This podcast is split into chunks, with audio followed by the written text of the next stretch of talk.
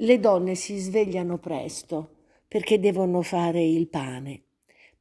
Maria Maddalena è la prima, infatti, ad arrivare al sepolcro di Gesù e lo trova vuoto. Dopo di lei arrivano Pietro e Giovanni.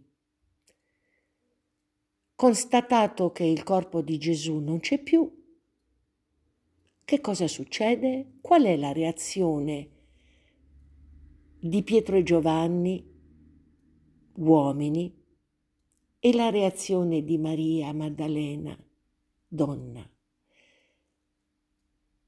I due discepoli tornano a casa e in quella casa si chiuderanno per paura dei giudei, mentre Maria Maddalena continua a cercare e piange mentre lo cerca Gesù, il corpo di Gesù. E non ha bisogno di superare nessun dubbio, di superare nessuna titubanza quando riconosce nel modo di chiamarla Maria, riconosce Gesù, anche se si vede un ortolano, ma lei non ha dubbi perché in lei la forza dello spirito, diciamo, prevale anche su quello che è la vista. Lo riconosce, lo chiama e va a dire a tutti che ha visto Gesù. Questa è la differenza.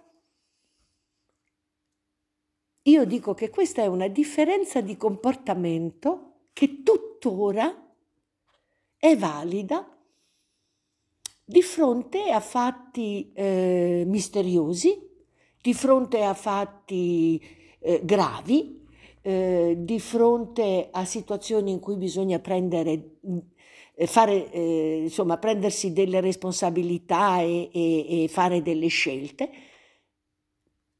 era ai tempi di Gesù ed è lo stesso tipo di reazione Ora io mi domando, ma che cosa è successo in tutti questi anni?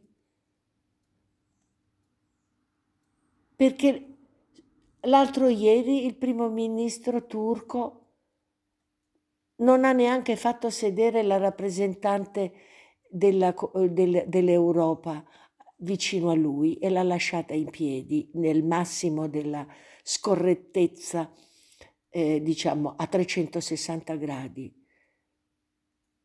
È musulmano, non conosce questo Vangelo, va bene, ma lo sappiamo che Maometto sposò una donna che era il, il, suo datore di lavoro, che aveva 20 anni più di lui e la amò profondamente. Fu lei a spingerlo a tornare sulla montagna dove Dio doveva dettargli il Corano.